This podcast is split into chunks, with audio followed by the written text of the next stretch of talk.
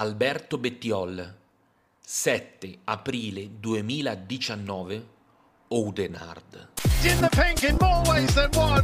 Bettiol has delivered. Oh, that was a fantastic ride on such a brutal course with this kind of talent chasing him down.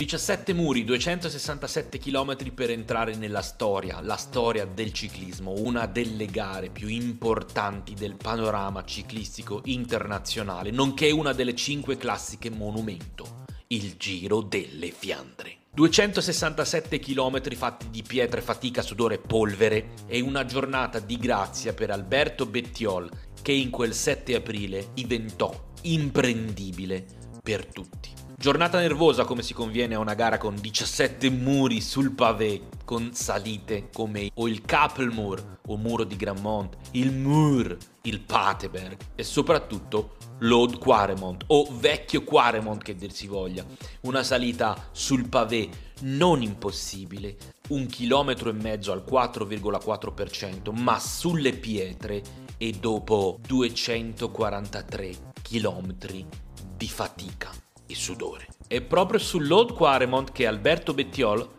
piazza l'allungo vincente.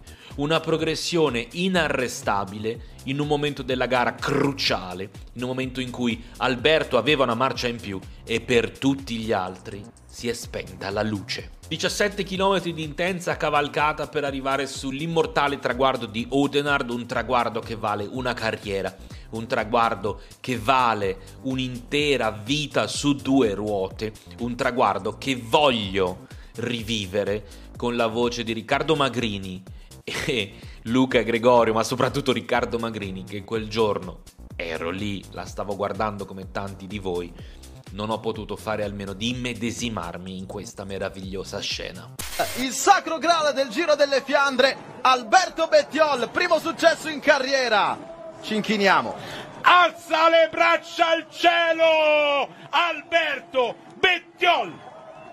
Grandissimo, da la Toscana, con amore, 12 anni dopo alle Ballan. Ho visto, questa volta mi ha riconosciuto. Che numero! Dopo quel meraviglioso giorno del 2019 per Alberto è seguito un periodo di alti e bassi, un'ottima prova quest'anno al campionato del mondo e nella stagione che avviene aspettiamo un'altra nuova conferma dal forte corridore toscano. Forza Alberto, noi ti aspettiamo sempre.